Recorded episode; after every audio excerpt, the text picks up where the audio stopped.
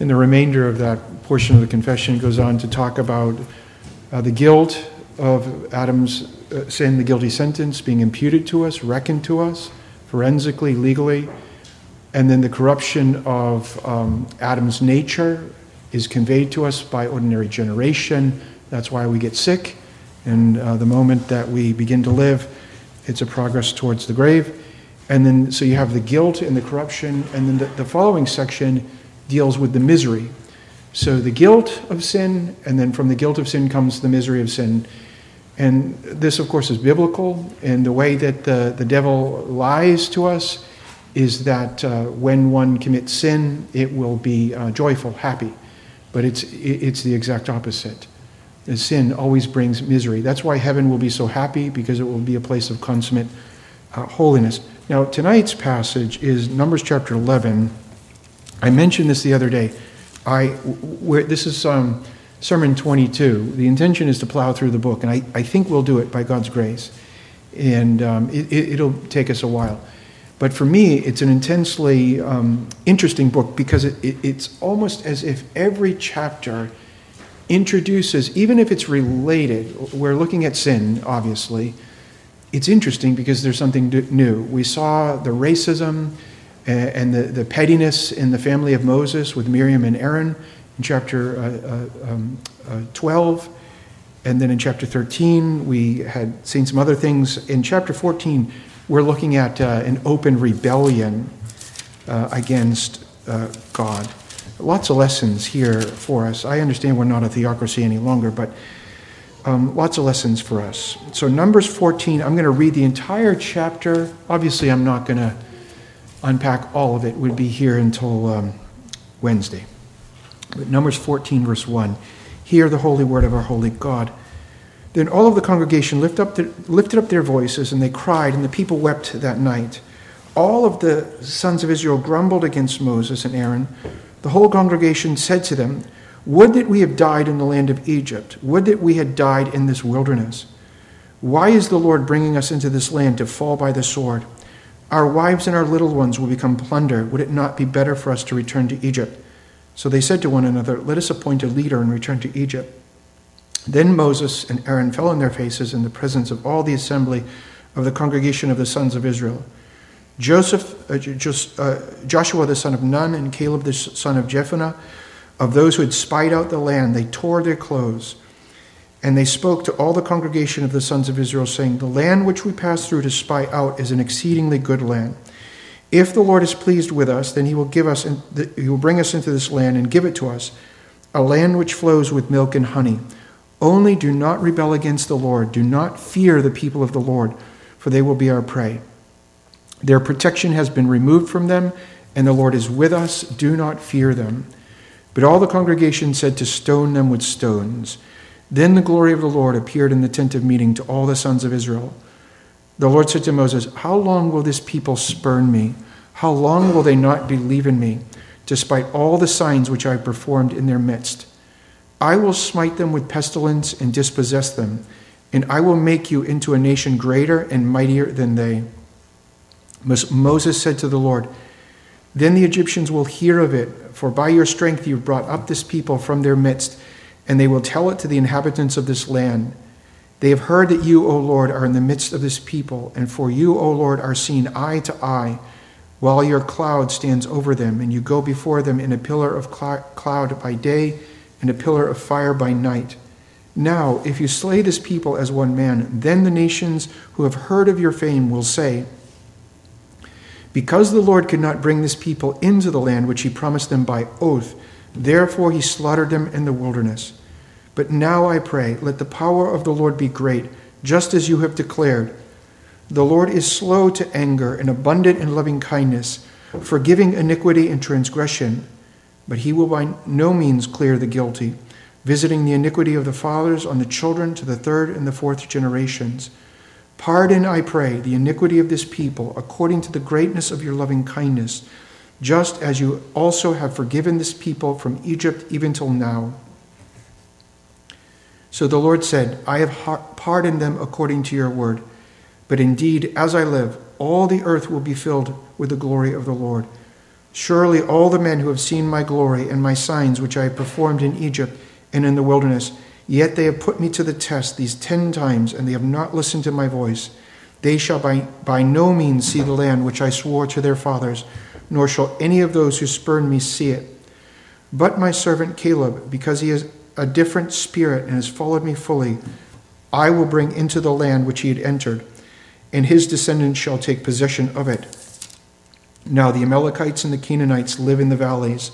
Turn tomorrow, set out to the wilderness by the way of the Red Sea.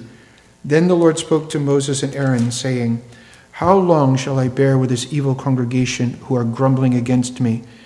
I have heard the complaints of the sons of Israel, which they are making against me. Say to them, As I live, says the Lord, just as you have spoken in my hearing, so I will surely do to you. Your corpses will fall in the wilderness even all your numbered men, according to your complete number from twenty years old and upward, who have grumbled against me. Surely you shall not come into the land in which I swore to settle you, except Caleb the son of Jephunneh and Joshua the son of Nun. Your children, however, whom you said would become a prey, I will bring them in. They will know the land which you have rejected. But as for you, your corpses will fall in this wilderness. Your sons shall be shepherds for forty years in the wilderness and they will suffer for your unfaithfulness until your corpses lie in the wilderness. According to the number of days which you spied out the land, forty days, for every day you shall bear your guilt a year, even forty years, and you will know my opposition. I, the Lord, have spoken. Surely this I will do to, to all the evil congregation who are gathered together against me. In this wilderness they shall be destroyed, and there they will die. As for the men whom Moses sent to spy out the land, and who returned and made all the congregation grumble against him by bringing out a bad report concerning the land, even those men who brought out the very bad report of the land, they died by a plague before the Lord. But Joshua the son of Nun and Caleb the son of Jephunneh remained alive, and out of those men who went to spy out the land.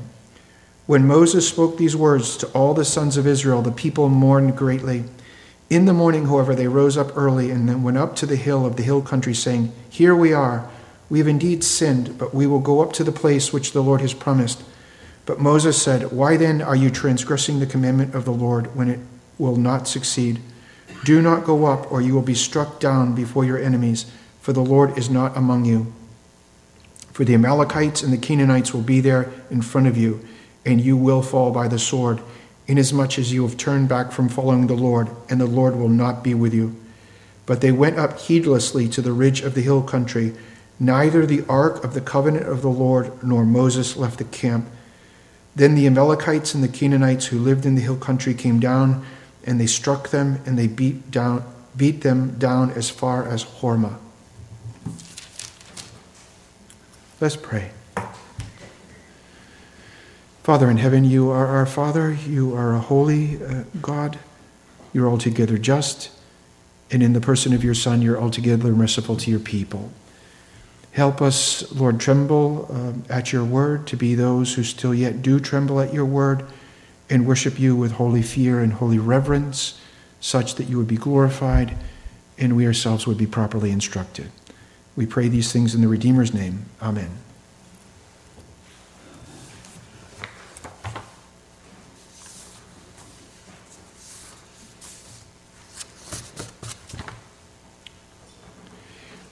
We, um, we read from chapter 6 of our secondary standard, which we believe is a summary of the primary standard, being the Bible, obviously.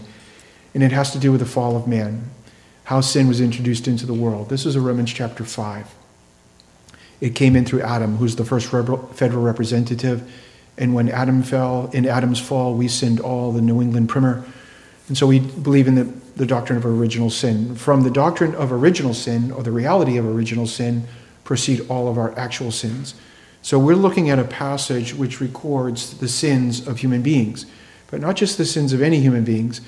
It's, it records the sins of professing, believing human beings. So these would be our religious forefathers, as it were.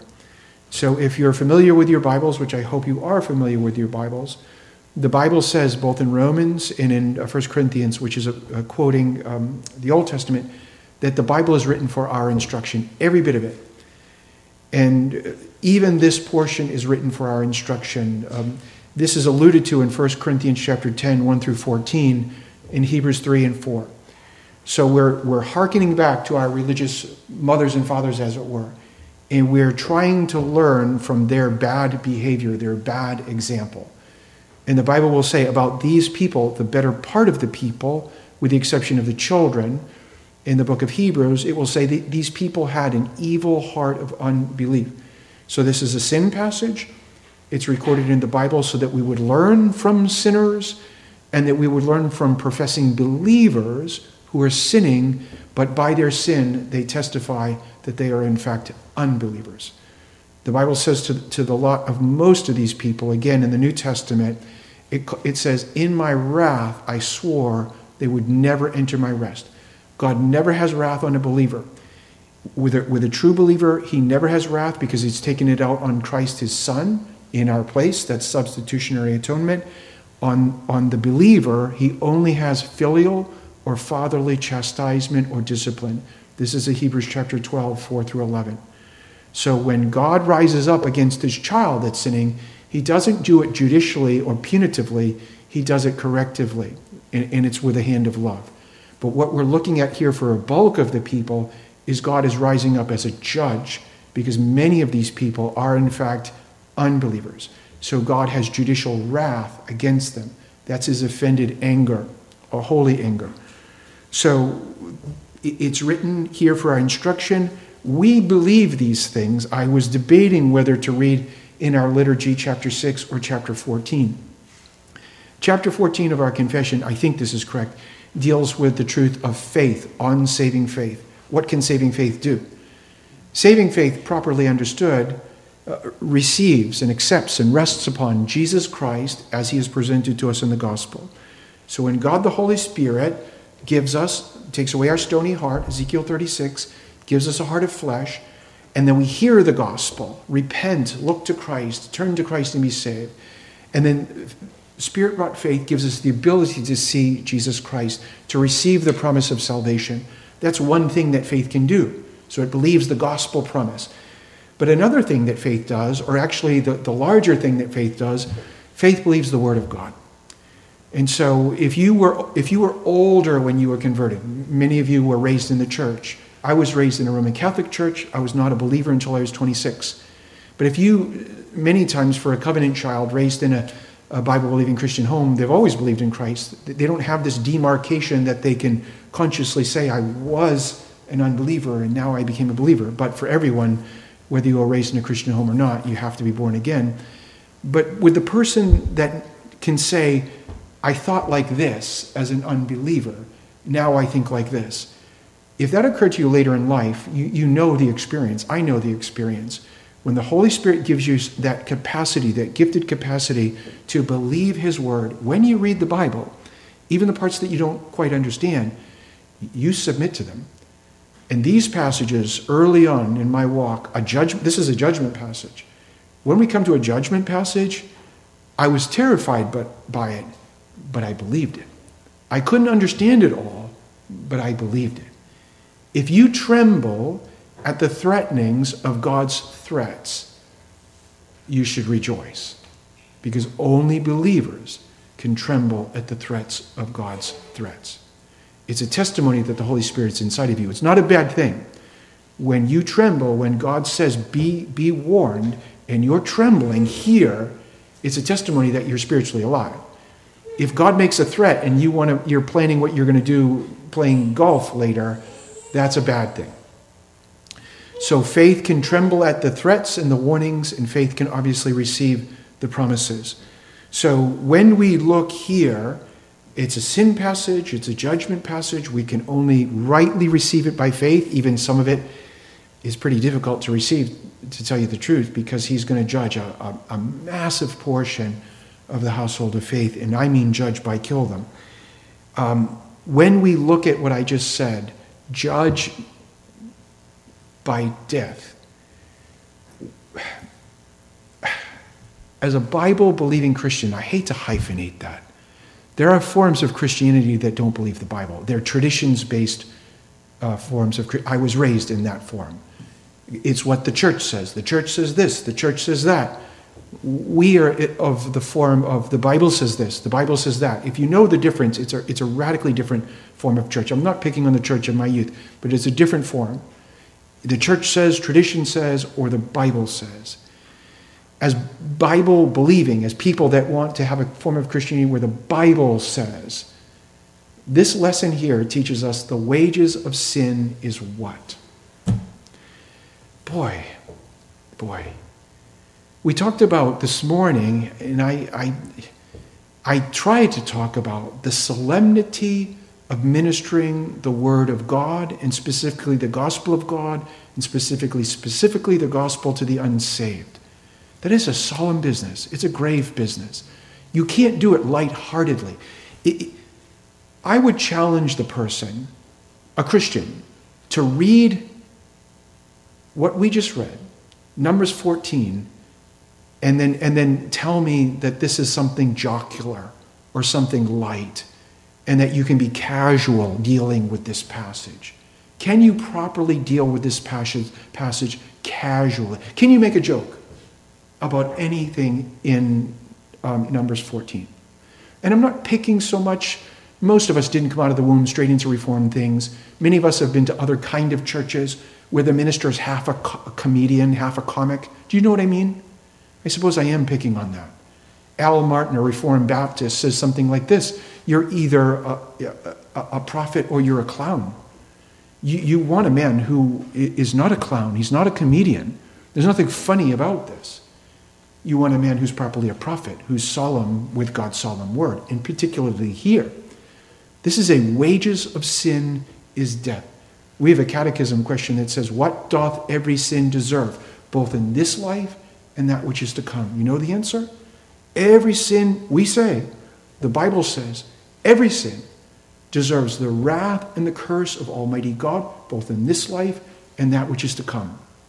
Now, as Bible believers, do we believe that? Do we believe believe that? The wage of every we're, we're going to descend down to what sin we're looking at, but we're just trying to get get it into our, our, our consciousness that this is a sin passage in a divine wage against sin passage. There'll be the extension of mercy, true enough, but a bulk of it is the wages of sin is death, which is a Romans 6:23. And we should believe it because it is true. The Bible clearly says it, experience proves it, and Christ came to take away this sting of death for us. So that's one of the primary doctrines. And um, what does God tell us through the prophet Ezekiel 18. The soul that sins, go ahead, finish it, must die. That's Ezekiel 18. So it's not just an Old Testament concept, it's a New Testament truth. The soul that sins must die. And when you see God rising up and then exacting the death penalty, which he will variously by plagues and so on in the wilderness, when you see that, why? Ask yourself that question. Why must the soul that sins die? Why? Why? Now, many human beings would say, well, if you sinned against me, I would wink a few times and I'm so kind and I'm so benevolent. I would never exact the death penalty against you. Maybe that's the case. The problem is you're not holy. And the reason that God rises up against these sinners in the household of faith is because God is holy, He's righteous he has to maintain fidelity to his holy law. So God would not be God if he just winked at sin. If he said, well, no problem, no worries. The Bible says that life is in the blood, that the, that the blood will atone for the sin, that it's without the shedding of blood, there's no remission of sin. So God is a righteous uh, God. What would you think of a judge that said to a man, that was guilty of murder, let's say murdering his father, and he knew that he was guilty. And he just said, No worries. I'm so kind. Go your way. What would you think of that judge? He would be a horrible judge. He would be an evil judge. He would be an unjust judge. That's what we're looking at here. We're looking at a form of patricide. These people are rising. What do we call what, what do we pray in our liturgy every week? We called it in the Roman Catholic Church, Our Father. We call it in the Protestant Church, the Lord's Prayer. Our Father which art in heaven. And here we have a whole class of people that from the Old Testament to the New Testament called God their Father. Abba, Father. And what do they rise up in? Rebellion against God. That is a form of patricide. They're rising up in rebellion against their Father. So God would not be a righteous judge if he did not rise up and judge those who rise up against him. That's what this is. So, as Bible believers, we're called to believe all of the Bible. There are parts of the Bible we like, and there are parts of the Bible we really find difficult to read. And frankly, this is one of those passages. A massive portion of the household of faith will be put to death for their sin. Massive portion. Read Hebrews 3, Hebrews 4. The evil heart of unbelief, I swore in my wrath, they will never enter my rest, a figure of heaven. You're not going to heaven. And so it's a sin passage, a judgment passage. We can receive it by faith. And we see that it's the holiness of God being ex- expressed against the unrighteousness of man. And I want to say something else that we, we, we know. And if you've been to this church, you know what I'm going to probably say next.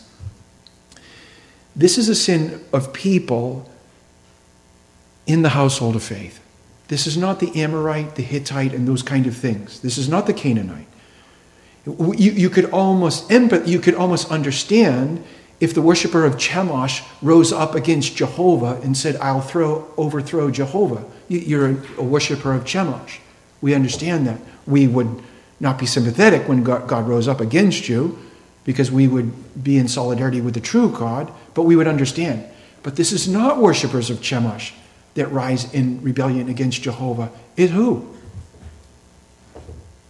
Worshippers supposedly believers of Jehovah. This is, the, this is what, I would, to use modern language, it's people in the visible church. People in the visible church who rise up and try to throw Christ off his throne, as it were, if I could put it in the New Testament context.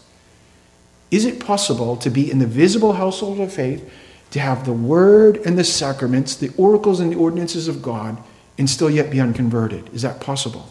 That's possible. That's this. And then when that person who professes to believe sins, is their sin worse than the unbeliever? Is much worse. You've heard this. This is in, in, in modern evangelicalism. I'm not really picking on this, I'm just stating a fact. It's a very common thing to say, all, all sin is equal to all sin. It's very common in the church. No sin is more aggravated than other. It's very common, not in Reformed churches, in evangelical churches. Beloved, that's not true. That is simply not true. It's not biblical. It is not true that all sin is equal. There are some sins which are more offensive before the face of God than other sins. Jesus says to Capernaum, uh, he, he says, It will be better for Sodom and Gomorrah than you on the day of judgment. Why? Because to much is given, much is required. A teacher who's been given gifts, graces, calling, commission, uh, uh, uh um, and that kind of a thing, a commissioning, James 3 1, he will be held to a what form of judgment? A stricter form of judgment. So, this is here for our instruction to make us tremble that we, we ourselves would not commit this kind of a sin, but they're aggravating their sins. They're aggravating our sins. The, my wife was raised a Hindu, so she herself could, was not an apostate when she was a Hindu. She was an unbeliever, but she was a faithful Hindu to her false god. You can only be an apostate from a true God in, in the context that I'm using it. So it's a person that professes to be a Christian, but then renounces or denounces Christ. That's an apostate. That's worse. Both are sins. But we're talking about aggravating. This is here to show us how we, as professing believers, aggravate our sins the, the better part of the household of faith, subsequent slavery, they were apostate. Now, beloved, just because I'm Irish, you can't just blame it on that, or mainly Irish. I've got German sprinkled in there. If we look around, is the better part of the church utterly faithful to the Bible form of Christianity.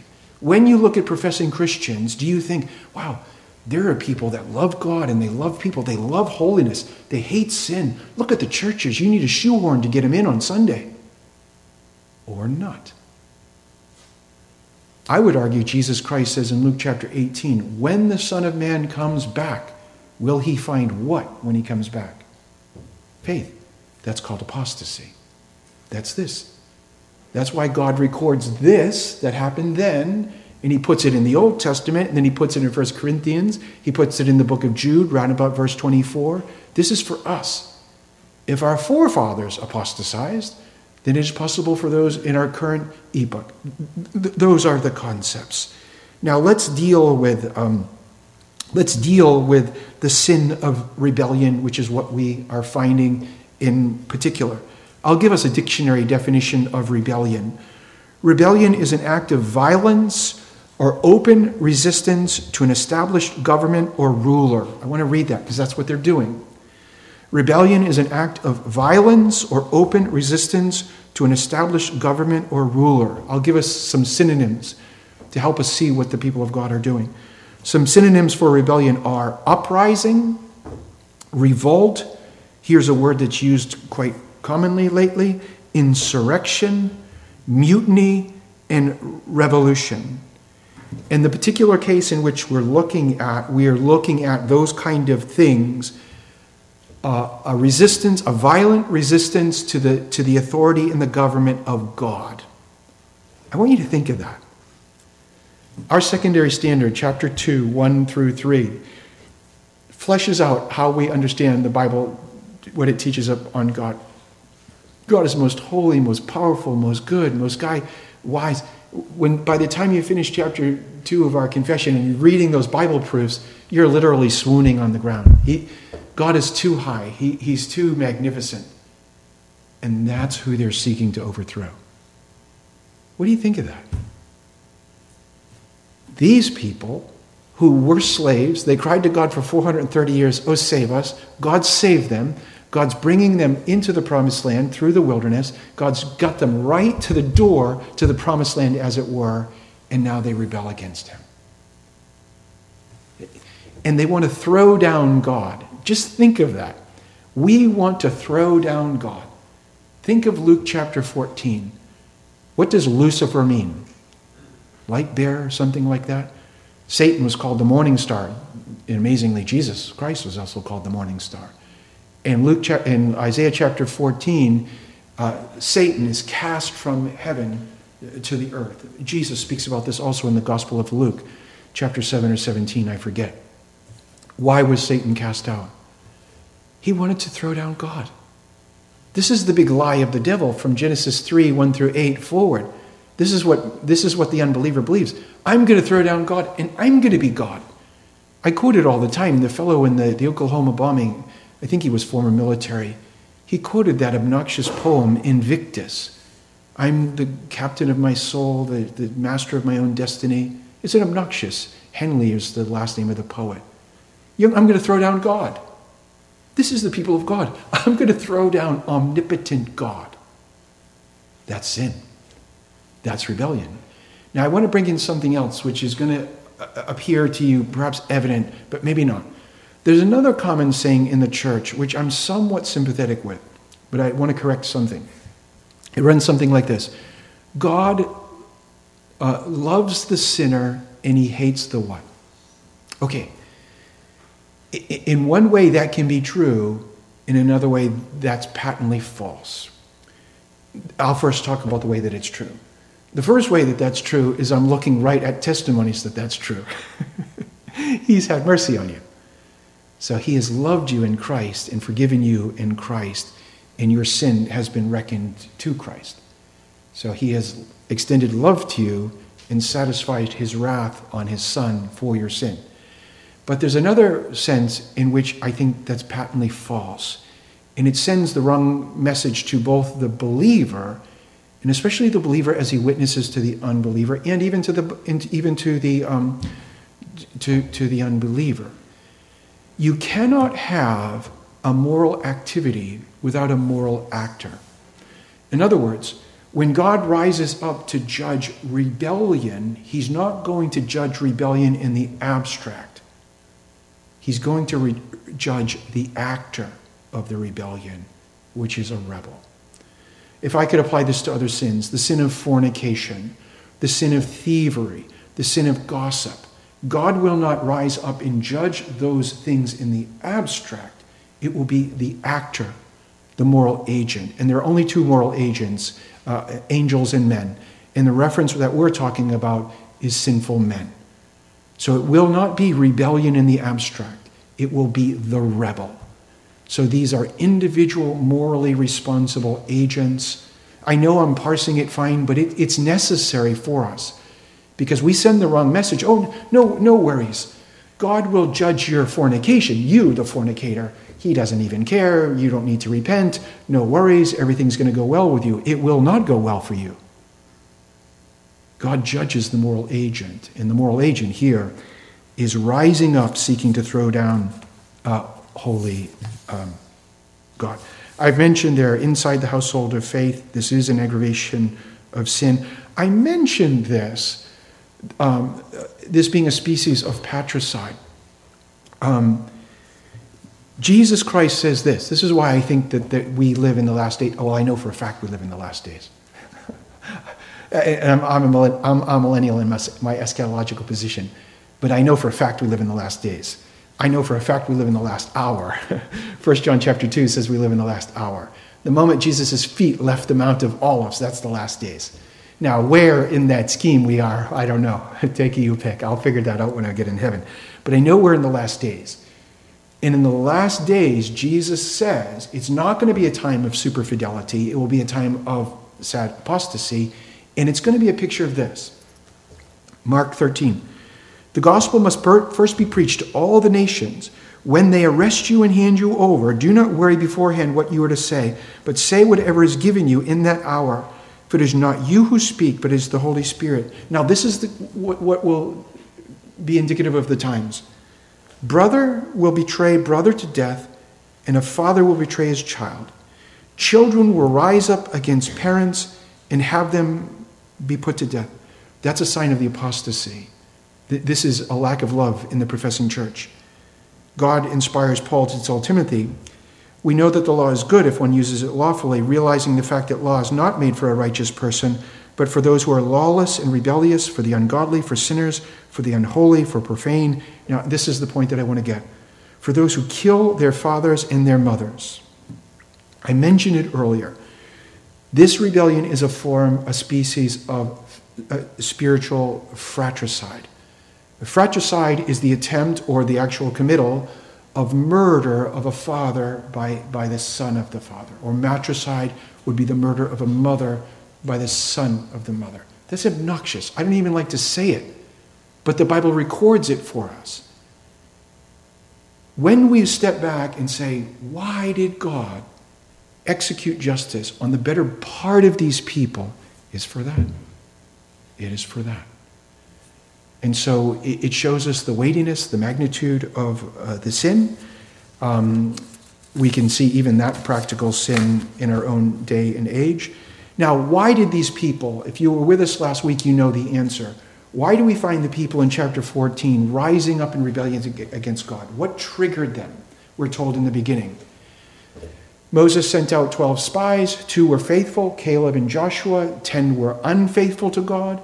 And they said to the people of God, it, it is a land flowing with milk and honey, true enough, just like God said. But giant people live there. And we mention in the Bible that there are four, five, six classifications or various people groups that are large people. And we have the, the um, Goliath of Gath. There were a couple of other named people. There's an Egyptian that one of uh, uh, David's mighty man kills. The Egyptian's seven and a half feet tall. Og is a giant. There are giants. So I don't know how giant these giants are, but there are giants. And uh, so the ten uh, spies say, Don't go in there, they're giants, and, and we're all going to die. So essentially, they argue for sedition, um, to not obey the word of God and to obey the word of man. If you're a Navy, what is that? If you're a Navy, what's that? aye, aye, Captain Bligh. That's mutiny. That's mutiny. And what do you get for mutiny? You're going to walk the plank, buddy. You're walking the plank. This is mutiny. They say the commander says this, we say no, we're going against the commander. So 10 people who are faithless get the whole lot of them to throw in their lot with them and rise up against Moses, Aaron, and Caleb and Joshua. Beloved, um, fear is infectious. This is why you know some of the battles God will say to his commander, Listen, go count all the guys.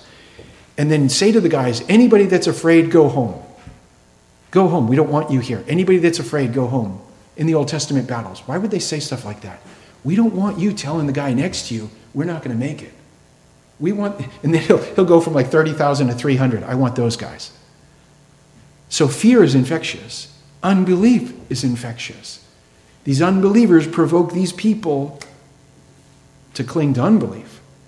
And so that's what's happened. It's the faithlessness of one professing believer has infected the professing faith of another person to rebel against God. The obvious application is if you're a homeschool mother or father, I, we homeschooled, my royal, royal we, my mother, my wife homeschooled.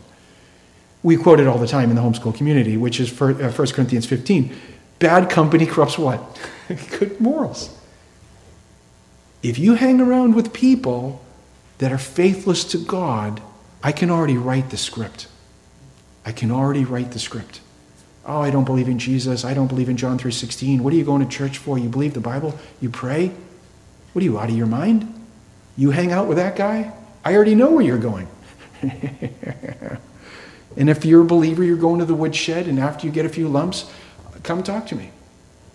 I, I know what's happening. That's this. These faithless men incited other men, which is an aggravation of their sin. And so we need to, the application of that is we should be very careful who we listen to religiously. And I know this is true. The internet's awesome. This afternoon, my wife has been away for a week watching grandchildren. So I work, not to feel sorry for myself. I work, and then I go home all day long to an empty house. and then I listen to, on the internet, all these really cool theological seminars. And this afternoon, I listened to one on Moses Amyraut. It's hypothetical universalism. Only goofballs listen to this. So the internet can be really awesome, but the internet can be really awful religiously you can do www.destroyyourfaith.com. So we need to be very care- careful who we listen to religiously. Not everyone should teach, and you should not listen to everyone that says they're a Bible teacher. And then we also know when we look at these people infecting their comrades, as it were, in the faith, everyone's proselytizing. Everybody is. No one's spiritually neutral. So if someone says, You evangelicals, you're, you're, you're, evangelizing everybody, I do not back off an inch from that. Yeah, I want everybody to be a Christian. Where's the Dalai Lama? I want him to be a Christian. My sister's a Buddhist. I want the Dalai Lama to come to Christ. So I make no bones about everybody gets evangelized, but everyone else is evangelizing me. Everyone proselytizes. Hawkins, Dawkins, Schmuckins, these other guys, they're all uh, proselytizing. What are they proselytizing for? Unbelief. The Muslim proselytizes, the Buddhist proselytizes, the born again Christian proselytizes, the unbeliever proselytizes. We are trying to gain adherence. It's I believe. And if you don't think so, just listen to them for five seconds. Oh, no, no, no, I wouldn't do that. No, mine's just science. I just sat with my Hindu in laws who told me for a whole week, oh, it's just Hinduism. It's not Hinduism, it's science. You're proselytizing but I don't feel bad because you're getting Jesus. That's the game. And so we have the unbeliever trying to proselytize these people to, to, be, unbe- to be believers. And then the believers do what? They throw themselves down on, the fa- on their faces. No, don't believe these unbelievers. Stay with the word of God. And then how successful is, uh, is Moses and Aaron? How successful is Caleb and Joshua? What happens to them for their fidelity to, to the cause of, of God? they almost get stoned. They almost get stoned. This is why when you enter the ministry, people enter, I'm not like this, but when people enter the ministry, it's, I'll be wearing a tweed jacket with patches and a pipe. People will call me Reverend. It's going to be awesome. if you think you joined the military for wearing a cool uh, u- uniform and you're going to be squared away, what's the end game of the military, military guys? It's to break things and kill people and protect us. It's not anything pretty at all. And what do these guys get for their, for their fidelity to the cause of God? They get threatened to be stoned. And certainly they threatened to stone Caleb and Joshua, but I think Moses and Aaron are coupled in there. There's a bunch of places where they threaten to stone Moses because they are unbelievers. And I will tell you what you already know. The flesh listens to flesh as its rule for faith and practice. Only graced faith listens to the Bible for its rule for faith and practice. That's why other religions are promulgated easily, because it's flesh to flesh. That's why, even in a Christian home, it's not as promulgated as easily in, a non Christian home, because it has to be received by faith, which only the Holy Spirit can give. So these fellows get threatened to be stoned. You have a handful of faithful. And then immediately, God comes on the scene, and God essentially, through Moses, rebukes the people. And you remember why through Moses? Because Moses is the chosen mediator. And what does Moses do? Remember earlier, Moses said when the people were grumbling, grumbling, grumbling, remember Moses, what Moses said? I just want to die. If you like me a little bit, I just want to die. He, he was having a bad day, and God had mercy on him and sent him some elders, but he's having a better day now. Here are these people who are, he literally, God, God's man literally knows what they deserve death. What does Moses do? Does he say, You are some sorry, sinning people, and off with it? He throws himself on his face and he pleads to God for their, on their behalf. He, this is a type of Christ. He's interceding, he's mediating for God's people. This is what I was trying to get at with being properly solemn and properly sad. And this is what I was trying to get at this morning when we share the gospel, never to use sarcasm or mocking an unbeliever because it's indicative of contempt and not, not love. The mediator loves the people and the people are wicked, evil sinners. And the people are wicked, evil sinners that deserve death. And what does the mediator plead for? Mercy. That's what Christ does.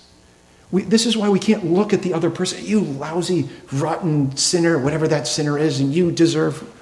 We deserve. We deserve. This type of Christ throws himself down. Oh, God, don't give that. And then he says, Remember your name. And he actually quotes what, what God says earlier in the book of Exodus and Deuteronomy. God says, I'm long suffering. God says, I'm compassionate. God says, I'll forgive. So he pleads back the word of God. And then God says this, and then I promise I'll be quiet. God says, I will forgive, but it's a qualified forgiveness. I don't mean qualified in partially forgiving any one individual. When God forgives an individual, it's complete. What I mean, it's a qualified forgiveness. Some of the people that have sinned in rebellion, they're going to die. They're going to get justice. On other people that are in this classification, they're going to get mercy. The class that we know for sure got justice were the 12, uh, 10 spies. They died by plague. And then we have the military age men. This is clear from Hebrews 3 and 4. They die. That's justice. And then God says, I'm going to bring your children in. That's grace. That's mercy. So God exacts justice on one, and God extends mercy to the other. And has God done wrong? No. No. He loves those he loves, he forgives those he forgives, and he judges those he judges. And that's our God. And in it we see both the holy justice of our God and the holy mercy of our God. May God be pleased with the preaching of his word.